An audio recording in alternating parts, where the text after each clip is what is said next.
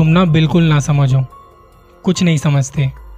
आखिर राहुल ने रमा को क्यों कहा कि तुम्हें ऐसे किसी अनजान आदमी को घर में नहीं लाना चाहिए था?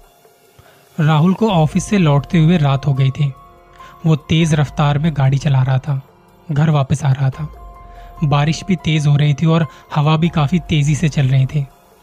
राहुल का ऑफ़िस उसके घर से करीब तीन घंटे की दूरी पर था। ऑफ़िस में बहुत काम होने की वजह से वो आज ऑफ़िस से देर से निकला था। वो तेज़ी से गाड़ी चला रहा था ताकि वो जल्दी से घर पहुँच जाए। जिस रास्ते से वो ऑफ़िस जाता था, वहाँ बीच में एक घना जंगल था, जो करीब एक किलोमीटर तक लंबा था। और उस जंगल के बारे में लोगों का कहना था कि यहाँ पे भूत प्रेतों की बस्ती है। रात को उधर कोई भी व्यक्ति नहीं जाता। राहुल को यह सब सोचकर डर लग रहा था और उसने तेज आवाज़ में गाने लगा लिए और गाने सुनने लगा।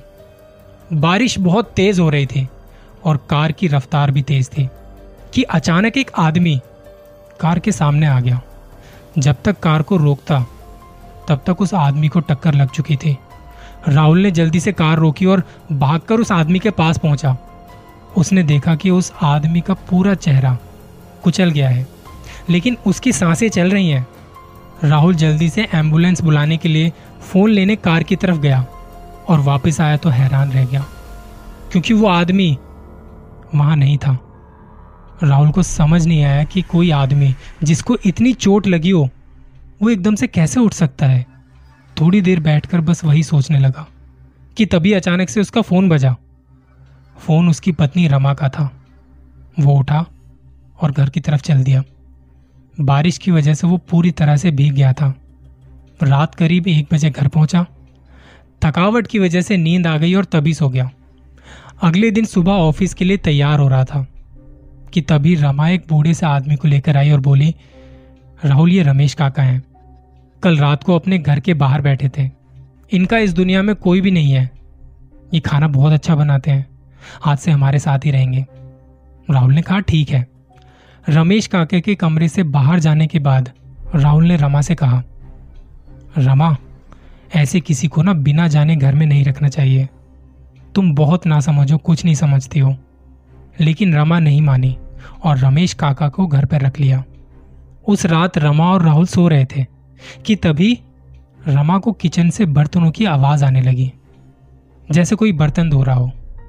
रमा ने लाइट जलाई, किचन की तरफ़ गई और जो देखा, उसे देखकर उसकी चीख निकल गई। उसने देखा कि किचन की टंकी से पानी की जगह खून निकल रहा है और पूरी सिंक में खून ही खून भरा हुआ है। तब तक राहुल भी आ गया था उसकी आवाज़ सुनकर। तो रमा ने उसे वही बताया जो देखा। लेकिन राहुल को वहाँ पर ऐसा कुछ भी नहीं दिखा। राहुल ने रमा को समझाया कि तुम्हारा वहम है। ऐसा कुछ नहीं है। चलो सो जाओ जाके। उस रात रमा बहुत डर गई। अगली रात भी वही आवाज़ सुनाई दी। वो हिम्मत करके किचन की तरफ़ गई। उसने देखा कि आज रमेश काका बर्तन धो रहे हैं। उसने कहा कि काका, रात के दो बज रहे हैं। आप इस समय बर्तन क्यों धो रहे हो? रमेश काका कुछ नहीं बोले। रमा ने फिर कहा, काका, आप सुन क्यों नहीं रहे हो? जैसे ही काका ने मुड़कर देखा, रमा उनको देखकर बहुत घबरा गई, क्योंकि उनका चेहरा कुचला हुआ था और पहचान में नहीं आ रहा था। रमा समझ गई थी कि ये कोई आदमी नहीं, बल्कि एक पिशाच है। उसने हिम्मत जुटाई और चालीसा मंत्र पढ़ने लगी। तब तक शोर सुनकर राहुल भी कमरे से बाहर आ गया। वो कुछ समझ पाता। इससे पहले ही वो पिशाच राहुल के शरीर में घुस गया। अब रमा घबरा गई, लेकिन उसने मंत्र पढ़ना जारी रखा। अब वो प्रेत राहुल को नुकसान पहुँचाने लगा। उसने उसको चोट पहुंचाना शुरू कर दिया। कभी वो राहुल को पटक देता तो कभी उसका सिर दीवार में मार देता। रमा ने उससे कहा कि वो ये सब क्यों कर रहा है? आखिर वो चाहता क्या है? इस पर उसने कहा कि मैं तेरे पति को साथ ले जाऊँगा और तुम कुछ भी नहीं कर पाओगे। रमा ने मंदिर में रखी भस्म उस पर उठाकर फेंक दी। जैसे ही भस्म उस पर पड़ी वो चीखने लगा और थोड़ी देर बाद राहुल का शरीर छोड़कर चला गया।